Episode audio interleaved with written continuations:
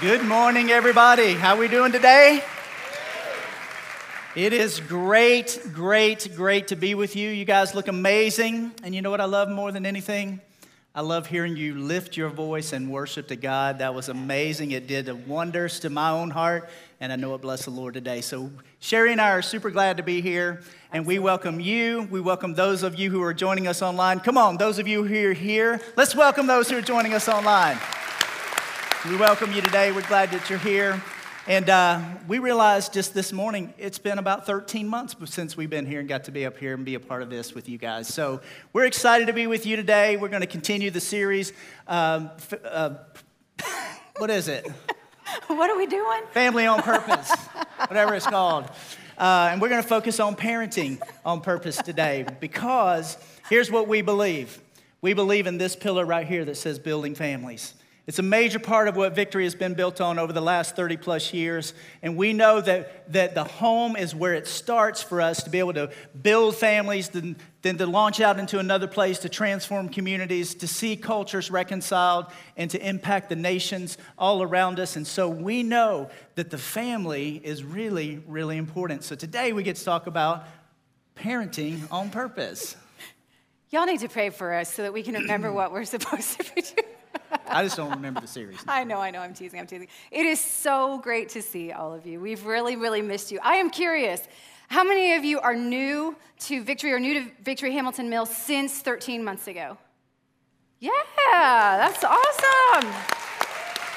We are so glad that you're here. And to everybody else, it's great to see you again. So as Randy said, we're in a series, Family on Purpose. We heard from Pastor Johnson, just kind of casting the vision that it is important that we live with intentionality in all areas of our family life, whether you are single, married, with kids, grandparenting, blended family, single parenting, whatever that is, that God has something special for your family and that we need to lean into that intentionally. And last week we heard from Pastor Russ here at VHM, encouraging us how to come alongside the next generation and to help be their champions and their cheerleaders and those that are loving them on to all that God has for them.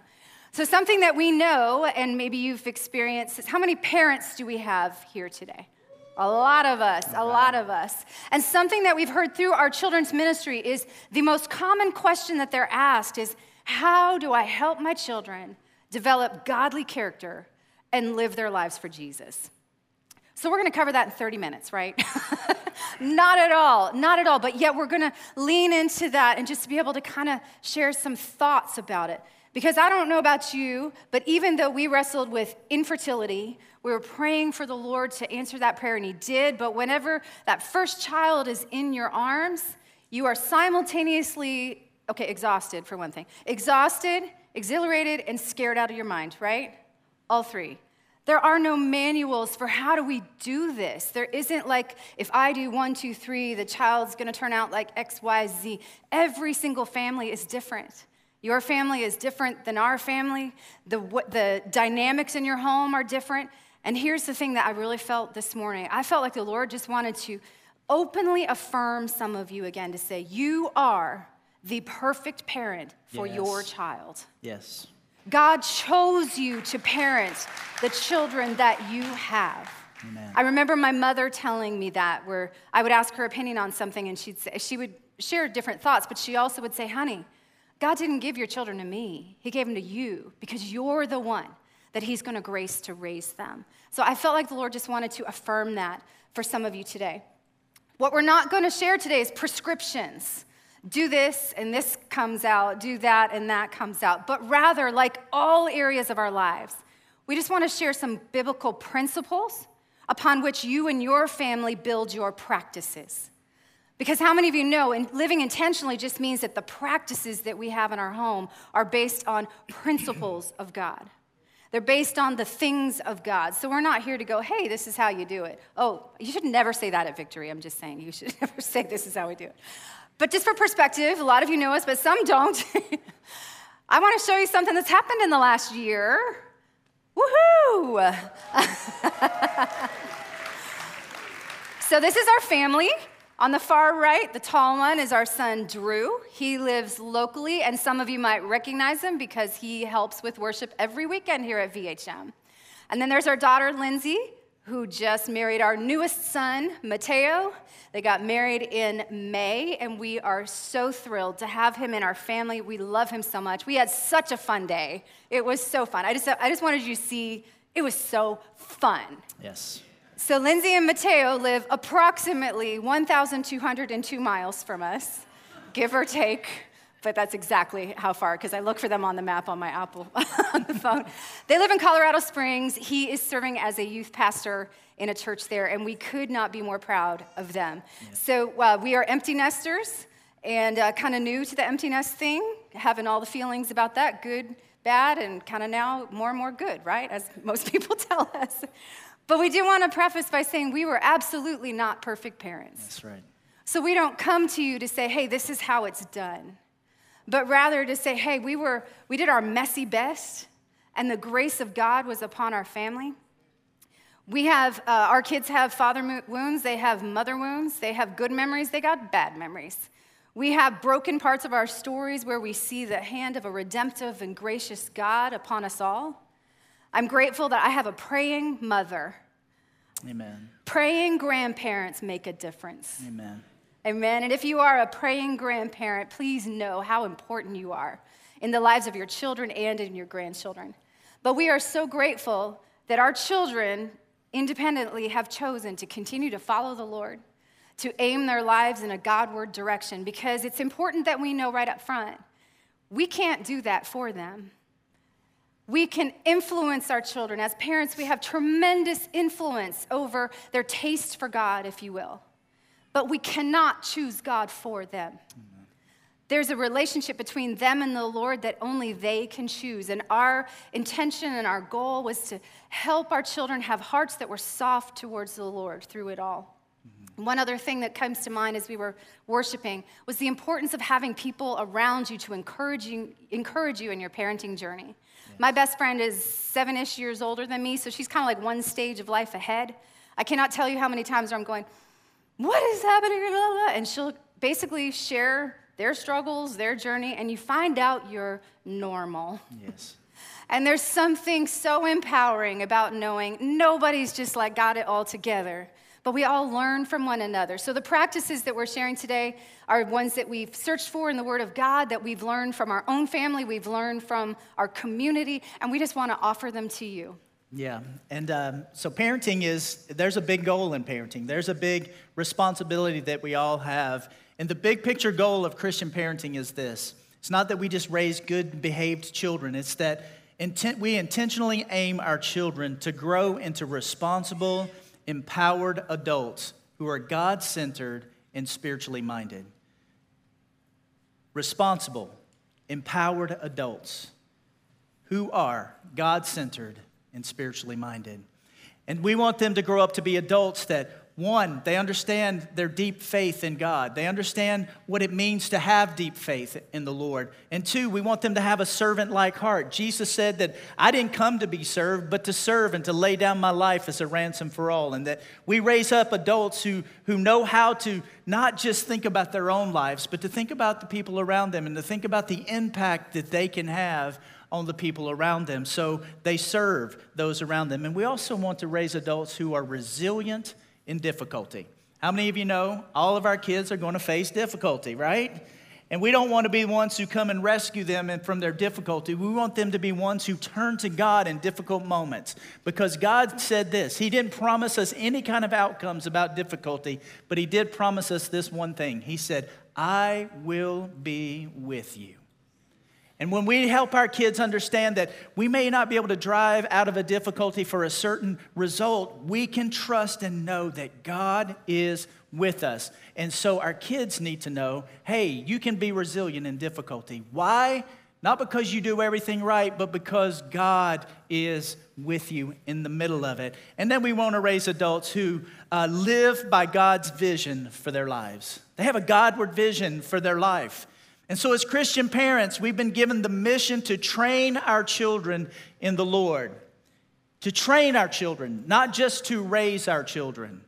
I love what my sister, Pastor Colleen, says. She says, we raise chickens and we train children. Pastor Colleen, for those of you who don't know, she's not my sister, blood sister, she's my sister-in-law. And she's one of the founding pastors here at Victory. And so I love that statement that she makes. It's a really kind of a funny thing. We raise chickens, but we train children. And so we're going to talk about what it looks like to train our children today. And how do we train them in a way that brings God into the center of their life. And Proverbs 22 verse 6 says this. It says, to train up a child in the way he should go. Even when he is old, he will not depart from it. And here's something to know about Proverbs. Proverbs are called a wisdom book. It's one of the wisdom books in the Bible. And so it's a book of wisdom that we can build practices upon. And we can build our lives upon in everyday life. But it's not a promise to us. It's just a book of wisdom that offers us wisdom. So Solomon is saying, hey, we have the responsibility to train up our children in the way they should go. And when they are old, they will not depart from it. And so what is happening when we train our children? What is happening? What's going on? The first thing is our training creates a bent, a way we tend to do things. It has a bent that bends our children towards God.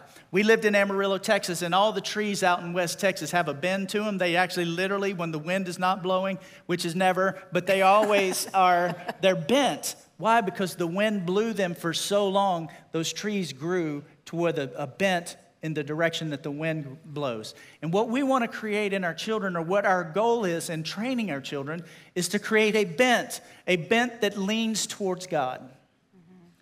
Not towards right and wrong behavior, but a bent that leans towards God. That's Godward in its focus, that's spiritually minded.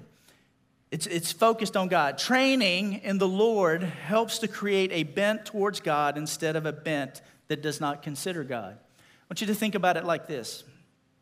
Pastor Mo down in Midtown, he's always like, what does he say? Lean in. Lean in. What he's saying is, let's bend towards God. And so when we talk about our children, are they leaning towards God in all circumstances in their life, or are they leaning back? When they go through difficult times, do they say, God, you are with me. God, you are for me. God, you will go before me and prepare a way for me. God, I trust that you go before me, you come behind me. God, I know that you are with me. Or do they lean back and say, God, where are you in the midst of all of this? Why is this and this and this happening? I've done all of these things right, God. Why aren't you doing your part? And we've all felt those things at times. We all feel those things in moments. But at the end of the day, do we lean back in towards God? Do we lean in? That's what our training does, is it creates this intentional bent in our children towards God and putting God in the center. Another thing that our training does is training intentionally creates an environment where our kids know the why behind the what in our homes. They know the why behind what we do. They understand it. How many of you know, you all know this, we don't have to teach our children to ask the question why. Why? Why, Dad? Why, Mom? Why? Why? And we go, because I said so. But how many of you know because I said so doesn't train our children? It may make them be quiet or move away from us for a moment, but it doesn't train them. And it's okay for them to ask why. You want them to ask why. You want them to grow up and be adults to say, I want to understand why. God, why would you ask me to do this? God, what is it that's behind this that you're really caring about? It's not just my action, but Lord, what character trait are you trying to build in me? Why would you have me do this? One of the things that we taught our kids was you can ask why. We wanted them to be people who ask why, and they do today. They are very much why askers. Drew's never stopped asking. No, neither has Lindsay. And so they ask why, and here was our way of dealing with that. We would say, we want you to know why, but we want you to say yes first. Obey, and then we'll tell you why. We will tell you why. Right?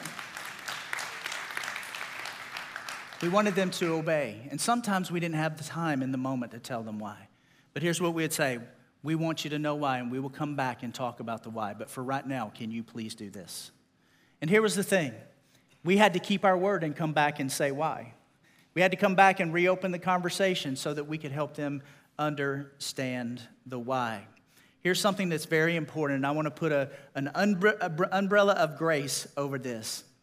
It is not that if you do everything right as parents, that your kids will all do everything right as well. As Sherry said, there are no formulas. It doesn't mean that ABC equals 1, 2, 3 in parenting, because there are a lot of you that are sitting here today who modeled for your kids, who trained your kids. You did the very best you could to put a bent towards God in your children, but your children still have to choose. And your children, at the end of the day, while we are grateful for the choices our kids have made, we thank God every day for the choices our kids have made. I can't imagine the ache and the pain of that. When our kids choose something that's not Godward, I can imagine the ache of that is very, very deep. But we didn't choose for our kids, and neither can you. But our hearts are this. When we teach our kids or train our kids to be Godward, our prayer then to the Lord is, Lord, would you always draw them close?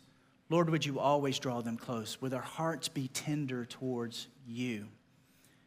So here's what we want to say. Therefore, there are no formulas, only influencing our children towards spiritual-minded choices.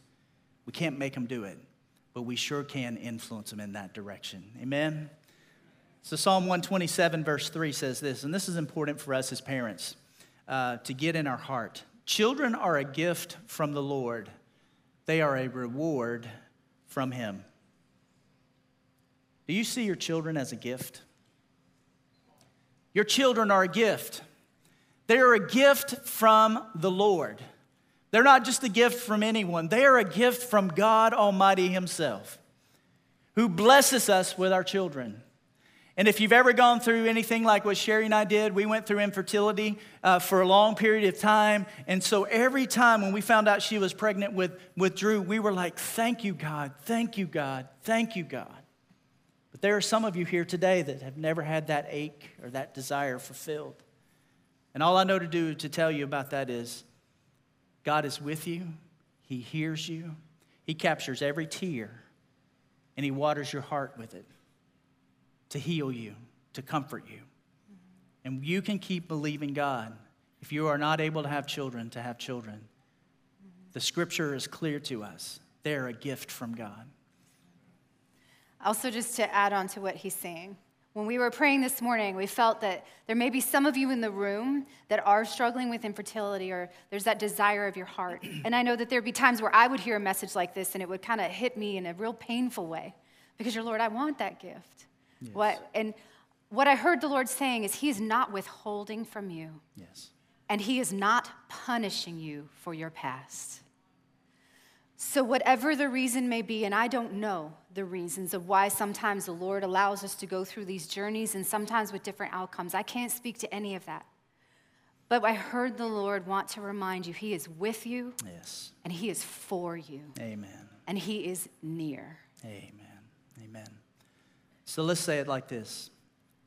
Your attitude toward your children matters. They are not a burden, an obstacle, or a problem, but a blessing. Let me say it again. They are not a burden, an obstacle, or a problem. They are a blessing. But I don't know about you, but I know sometimes we didn't always see our kids as clearly as this. And sometimes when things are difficult and you're just going through life, and sometimes you lose sight of who your kids are. And here's what I want to encourage you to do in that moment. Ask the Lord to show you who they are. Ask the Lord to remind you who they are.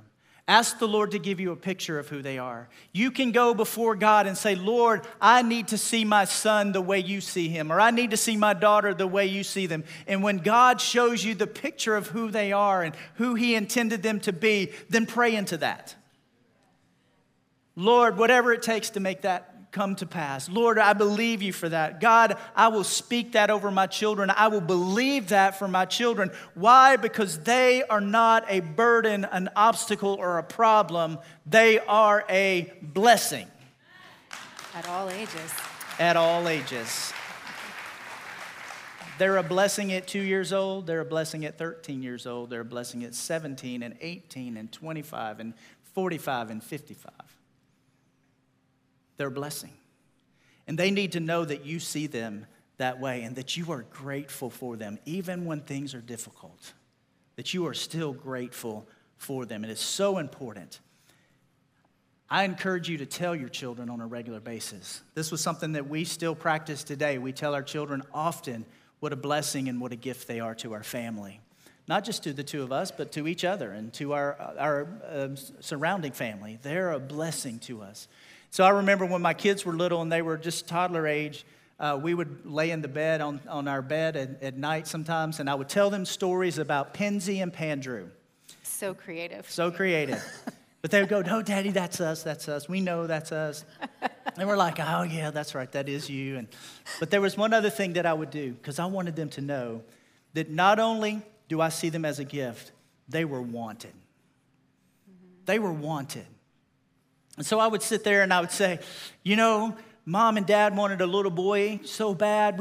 We would go to God and we would say, "God, would you just send us a little boy and give us a little boy?" And God said, "I'm going to look all over heaven." And he would look all over heaven and look around. And then he saw Drew and he said, "That's the perfect little boy for them. And I'm going to give Drew to them as a gift. That's going to be their son. And he's going to be a blessing to them." And we were like, "Yay!" You know, we were so happy. And Lindsay would sit there and she'd go, "Tell me, Daddy, tell me. Tell me, Daddy." You know why? She wanted to know she was wanted. So I would say the same thing. "Lindsay, Mommy and Daddy loved Drew so much, and we said, oh, man, if we have a little boy that's like this, can you imagine what it would be like to have a little girl? God, would you give us a little girl?" So God looked all over heaven, just like this, and her eyes were just big, and she's like, "Ah." I said, and then he saw this little blonde-haired, beautiful girl with this big, beautiful smile, and he goes, "That's the one. That's the best girl for them." And he gave us Lindsay. And we were so blessed. It's such a gift. "You were a gift, Lindsay." "Yay, Daddy, yay." Can I tell you something? It was a game we were playing. And their favorite story. And one of their favorite things that we did. Favorite story. You know why? Nobody wants to be tolerated. Nobody wants to be put up with. Nobody. Do you? No. We want to be wanted. We want to be cherished. And we want to know that we are deeply loved.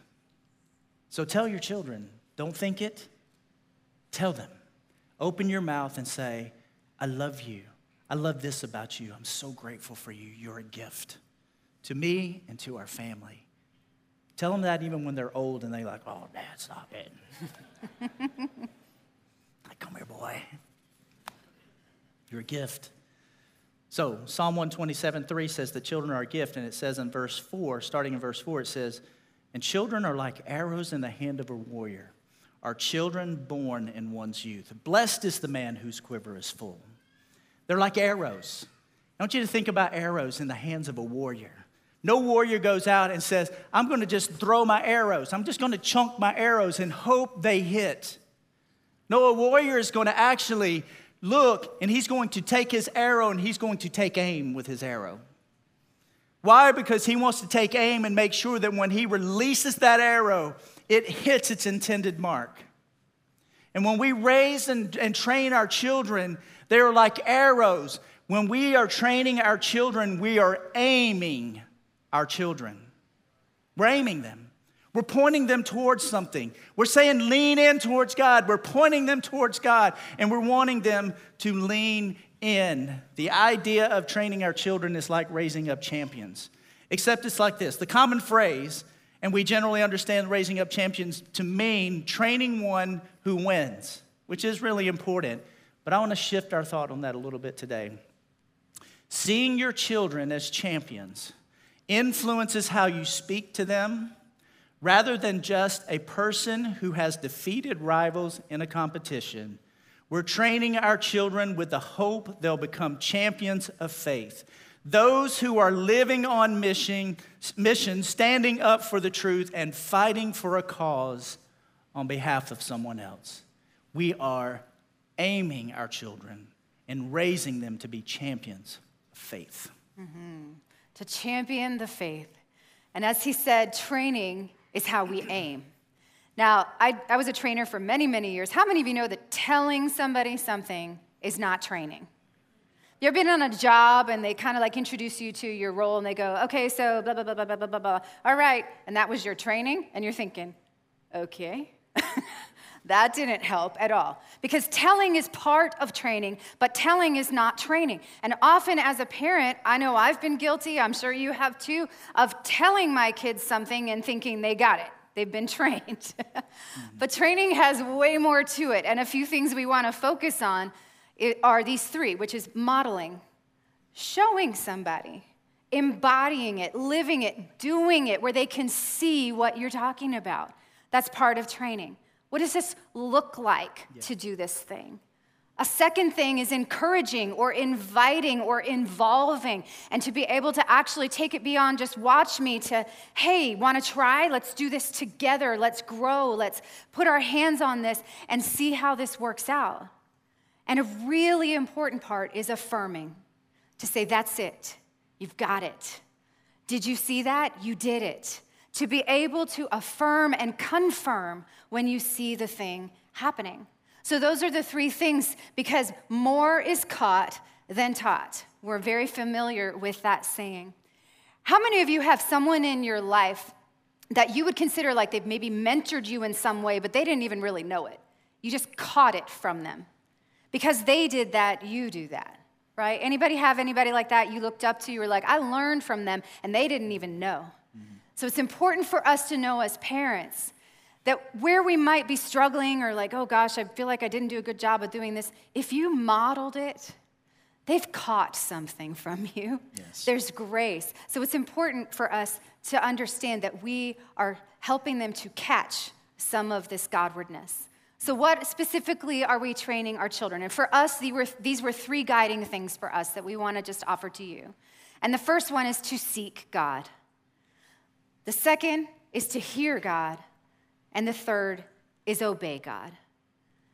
We believed that if we had children that learned to seek God above all else, that we helped them to be able to discern when they were hearing their voice, and to have the courage to obey him through the good things and the hard things. If our children had those three things at the core, then they would become responsible, empowered adults who are Christ-centered, who could endure difficulty, who could stand, who could be servants, who could follow the Lord in all things. So that's why they were important to us. So the first is to seek God. What I just said, more is caught than taught. The most important way that we can train our children to seek God is for us to seek God.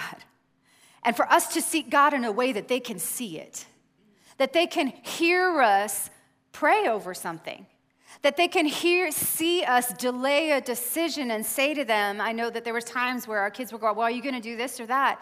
And one of us would be like, we're not sure yet. We haven't prayed about it yet. Or I'm praying about it, but I don't really know that I've heard the Lord quite yet. So that they knew that we wouldn't make major decisions without seeking God. And we would invite them into it. To be able to have a focus where they see us worshiping the Lord together, where they see you bringing things to God, where they see you actually pursuing him first, to normalize God-centeredness. Sometimes it's really vulnerable as a parent, especially because a lot of us, we just feel unqualified to struggle through praying in front of our family or to just stop and say a prayer together. It doesn't matter if you're eloquent. It matters that they hear you try, because it gives them permission to do the same. I want to just share a quick video with you from the Burnett family. The Burnett family is a blended family, and they can share just with us just kind of what has this looked like for them? How are they trying to lay this out in front of their children in a way that they can see them seek God? So I actually asked her this question myself. I said, what's it look like for us to walk with God? If somebody said, how does your mom and dad walk with God? And she said, well, you guys talk about God a lot. And I said, yeah, that's right. I don't pray in a prayer closet. I don't hide my prayer from her. I don't hide my Bible reading from her. Valerie doesn't hide her devotion time. We don't seek to do that just in a quiet nook and cranny of the house, hidden away. We'll do it out in the open. Try to be in a quiet place, but out where she can see us. And so she knows what we're doing, and she understands the importance of it. And being a car talk dad like I am, every ride to school just about has something about what I learned, what I've heard, or a life practice that has been beneficial for me. And most of those are now centered around our faith and something that we've learned since coming to faith. When you are obedient in your faith, it brings a level of authenticity to it that is comfortable for the family, whether you're a blended family or not, that stays with them. Mm-hmm. I love that truth. What they see you doing stays with them. Yes. And I love that the car talk dad, that just kind of like in everyday life, it's woven in. They talk about it. It's just kind of out in the open. So one thing that we can do as parents is seek God ourselves out in the open where our kids can see it.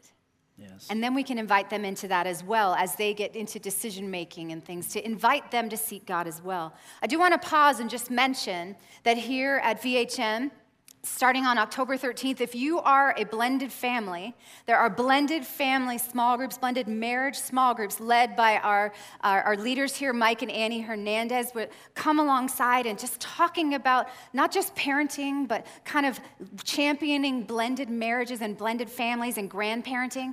And like I mentioned at the beginning, having a place to talk it through is so important. Amen. So I just want to encourage you to take advantage of this resource of the biblical community that is around you by getting involved in a blended family group.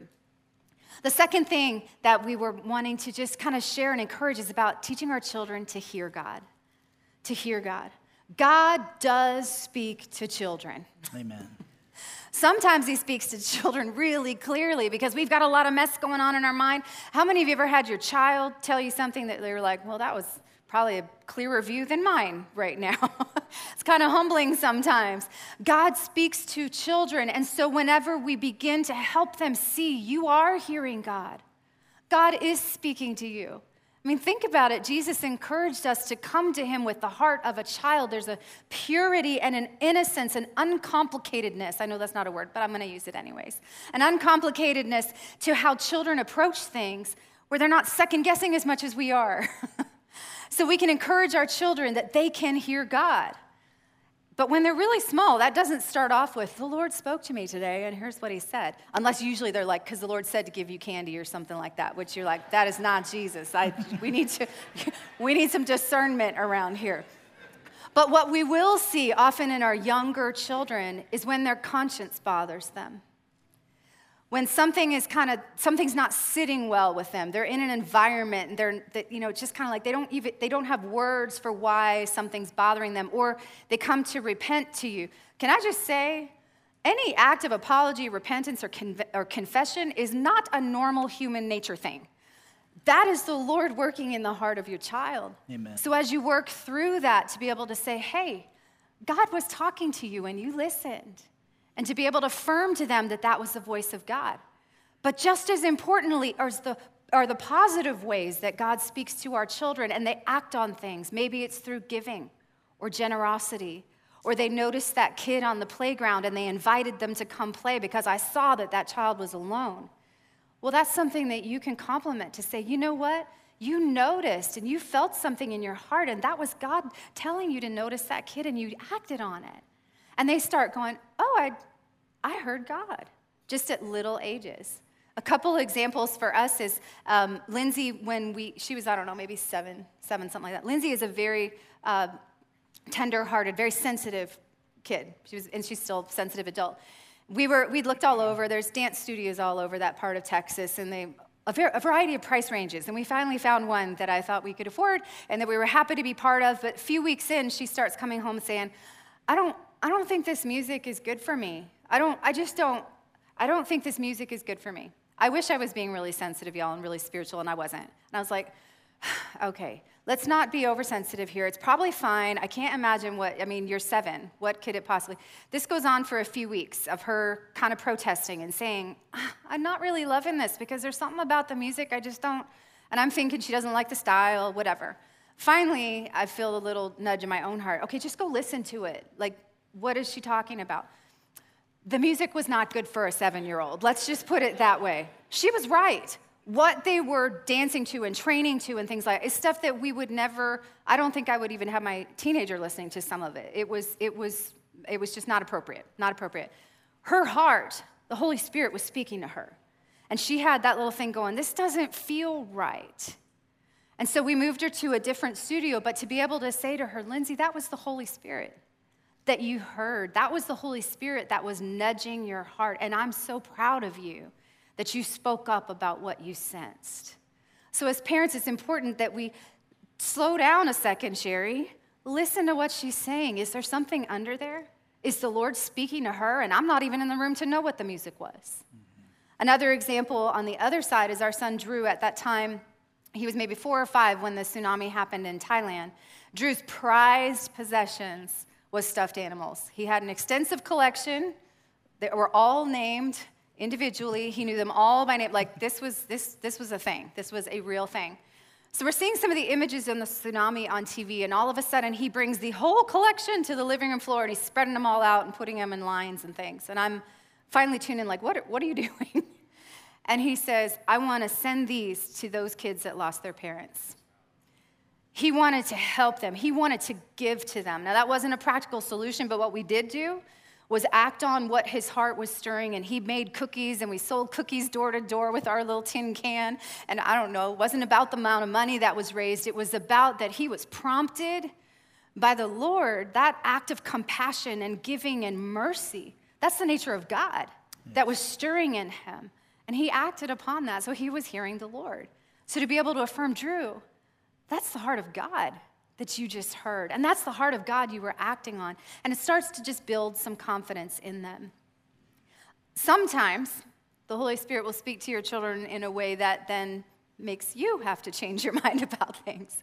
So when Drew was about 17 or so, we were in a standoff about a certain topic that we just argued about in an ongoing way for months. And I mentioned to him on like Monday or Tuesday, I was like, Drew, what was that thing that we were in a stand-up? He goes, curfew. It was curfew, Mom. I mean, he knew in an instant exactly what we were arguing about.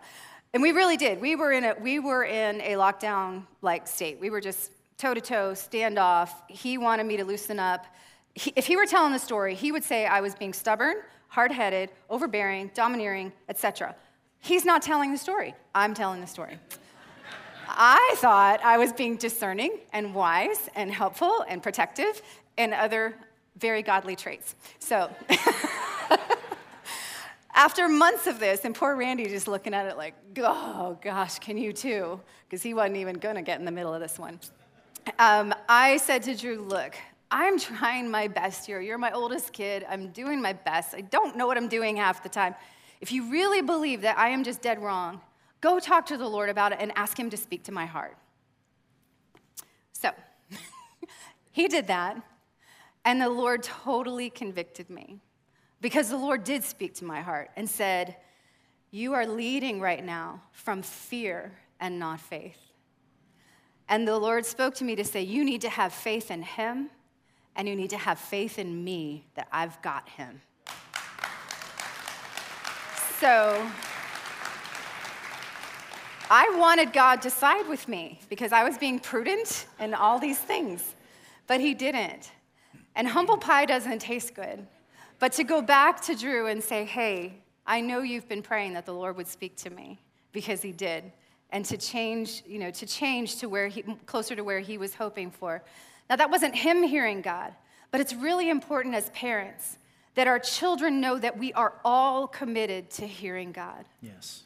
When our children see us apologize to each other, apologize to them, it's confirming it's okay to mess this up and fix something because we hear God. Yes. And it builds confidence in them that the Lord isn't just rebuking them, correcting them, but the Lord is acting for them as well. So we just want to encourage you to look at that both ways. Yes. So we teach them to seek God. We teach them to hear God, to discern the voice of God. And then lastly, we want them to obey God. Teach them to obey God, training by honoring and obeying their parents and other teachers and leaders, etc. So here's where it starts. It starts with obeying us as parents. And it starts young. We don't wait until they're older to try to get them to obey. We teach them when they're young to start to obey. Not just to obey us, but to obey their teachers, obey their principals, obey police officers, obey people in authority.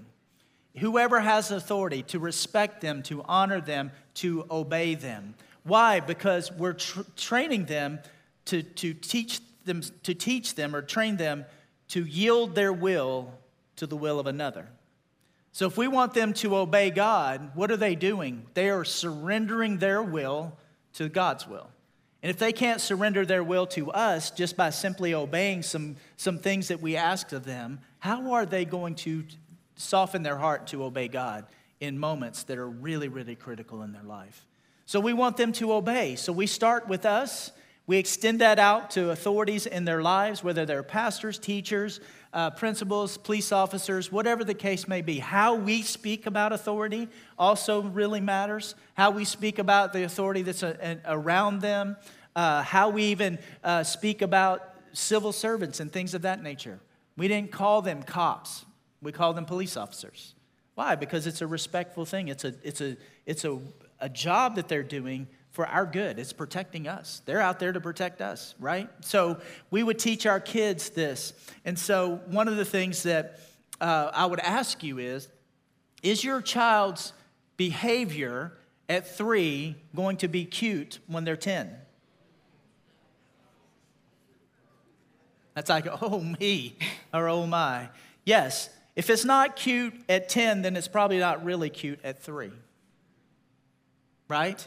So we have to. I know 3-year-old kids, they do things that we knowingly know this is not good, but it's hilarious, right? Right? I mean, I would have to go in the other room and laugh at my kids sometimes because that was hilarious. We don't want to feed that. We don't want to affirm that, but that was funny. And so, so we would go in the other room when they couldn't see us, and then we would enjoy that. But in their presence, we wanted to train them how to obey, and it started with obeying us. The goal is not to demand your children into compliance, but to teach them to respond to the one who cares for them and leads them, God. That, at the end of the day, is what we're trying to train them to do. We want you to respond to the one that cares for you and that leads you, and that is God. And if you can't respond to us, how then do we think that you're going to respond to God? So here's what I would say. You can require your children to obey. You can. You don't have to be mean about it. You don't have to be abusive about it. You don't have to be sarcastic or cutting to get them to obey. But it is important that as they're younger, they're obeying because your ability to give them lots of decisions. They have fewer decisions when they're younger. Why? So that we can loosen up when they get older, just like we did with Drew. When Drew comes to his mom saying, hey, I think my curfew is a little too tight. Being home by 7:30 is, a little... it's a little tight, Mom. Okay, 7:45. No, but what you do in that moment is you're wanting to say, hey, you're 17 or 18 years old. We want to give you more discretion, more decision-making power. We want to empower you to make age-appropriate decisions. Why? Because they are not going to be under your roof for the rest of their life. And somebody needs to say, praise God. Because we didn't raise them to stay. We raised them to launch. Right?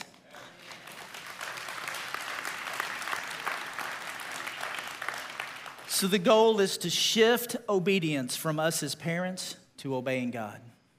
As they're getting older, we're shifting. We're less telling them what to do, but praying with them, coaching them through, walking them through, and affirming when they hear the Lord and saying, follow that, follow the voice of God, trust the voice of God. You can be led by the voice of God so that when we're not around, they have a bent that leans in and says, God, what are you saying?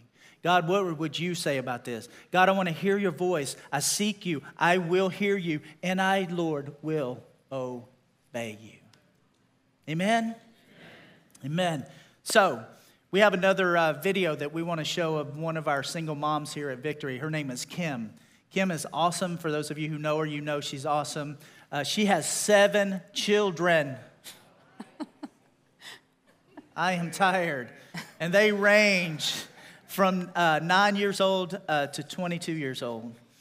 And she found herself a single mother after she divorced her husband, who had some real bad business practices, has ended up in prison, things of that nature. And so here she is, a single mom raising 7 kids, and some of the ways that she goes about training her children. So let's take a look. There's no way we could have gotten through what we went through without the Lord. And one thing that I was very intentional on was whenever something good would happen, I would say, y'all, look what God just did. Y'all, let's tell God thank you. And it became a constant thing was, look what God just did. You know, and then the children say, Mommy, guess what God did? You know, we pray every morning. And at the end of the prayer, I won't sing it but I'll say thank you. And they say Jesus. And we say hallelujah. Praise the Lord. It's going to be a great day, a great, great day. You know, I've let them know that sometimes they will be the only Jesus that people see. And so we talk about the importance of being kind and being gracious, and they're extremely thoughtful and caring, and, you know, because they've been through a lot. And I remember when he first went to prison, and Tay went from straight A's to failing and not wanting to live with me because I was mean. And I said, hey, you're not happy about this situation. I'm not happy about this situation, but it is not going to bring us down, and you are going to do what you're supposed to do, and I will support you because I'm your mother, but this is not going to fly. And that was 7th grade, and like 8th grade, they put him in gifted. He didn't even have to test, and I told him, I said, do you see why Mommy didn't just let this go? And I said, God put too much in you for me to just give up on you. That's awesome. I have so much respect for Kim and what she goes on later in that interview to say. Tay's a lot older now. He loves God. He seeks God. He hears God. He's serving God. And I love that basically she's saying just what Randy was saying. It's okay to ask our children to obey because we're teaching them how to follow the Lord. And so her determination to say, hey, this is not a good situation, but we're going to still do this the right way in order that we can learn. And don't you love that first part? Look what God did. And the rhythm of practicing and rehearsing what God did. Mm-hmm. And so she actually brings to the front something really important, which is the rhythms and practices, the little things, the habits that you have in your home, like the prayer that they do together every day. Those are the little things that are really important on the training and aiming, because we learn those habits and they become second nature for us. And in a way, Deuteronomy 6 speaks directly to that. Deuteronomy 6:4, hear, O Israel, the Lord our God, the Lord is one. Love the Lord your God with all your heart, with all your soul, and with all your strength. These commandments that I give you today are to be on your hearts. Impress them on your children. Impressions are made over time. Yes.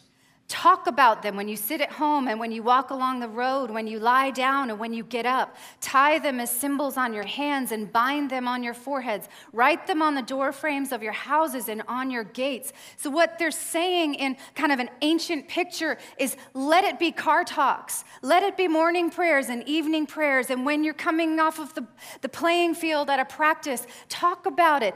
Put it on the walls. Read about it. Live this out in a way that your family knows we are those who love the Lord our God with all our heart, soul, mind, and strength. Mm-hmm. And one of the very central practices that they had at that time was to go to the temple to worship together. It was part of the rhythms. It was part of their practice. It served as a foundation that then everything else was built upon.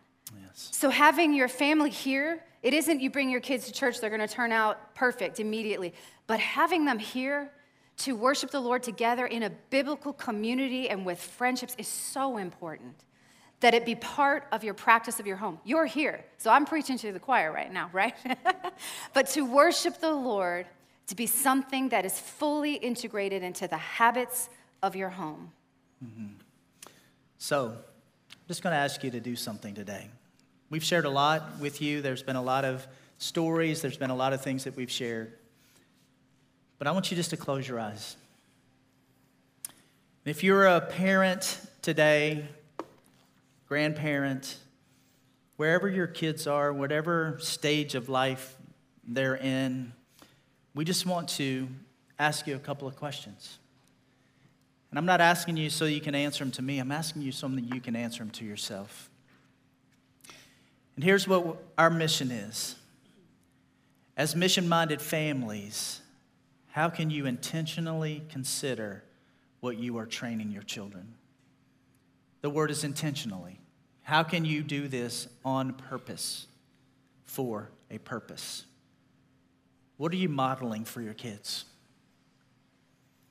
What do they see you embodying as it relates to seeking God and hearing God and obeying God?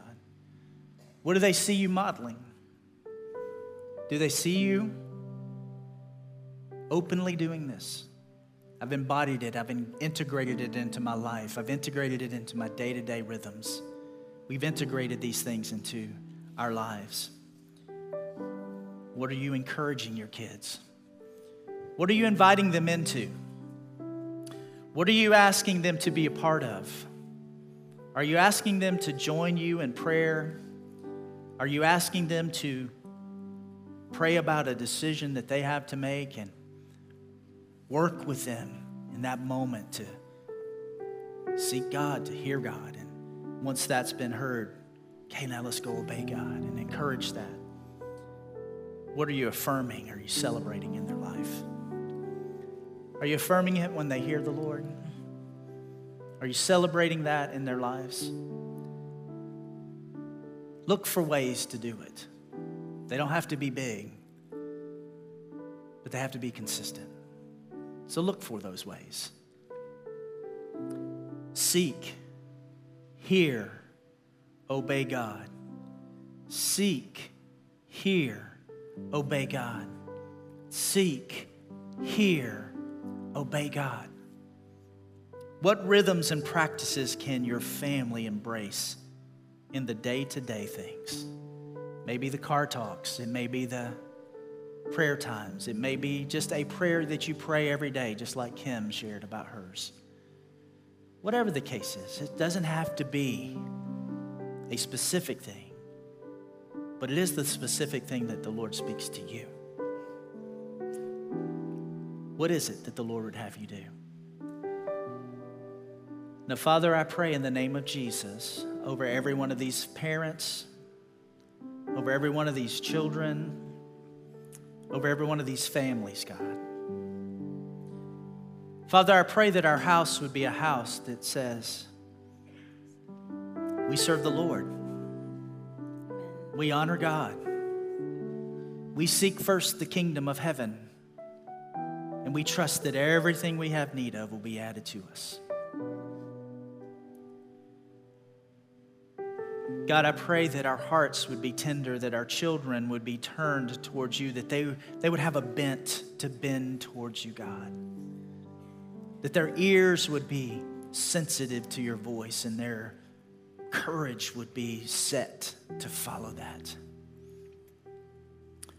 Lord, I pray blessing over families today. I pray that wayward children would come home. I pray that the ache of the mother who has yet to have children and can't, but Lord, would you give her children? They're a heritage, they're a blessing, they're a gift from you. Would you give them children? And God, would you give us the grace as parents to be gracious to ourselves when we fall short. But also, God, would you give us the grace to get back up and try again, to get back up and get back in the game, to get back up and know that it is modeling to our kids when we stumble and fall that we get back up. We still move forward with you, God. Father, I pray that you would meet every person in their homes today. Be the center of these homes, God. That there'd be healthy families, there'd be strong families, They'd be families that are God-centered and spiritually minded. We thank you for it, God. In Jesus' name, amen. God bless you guys.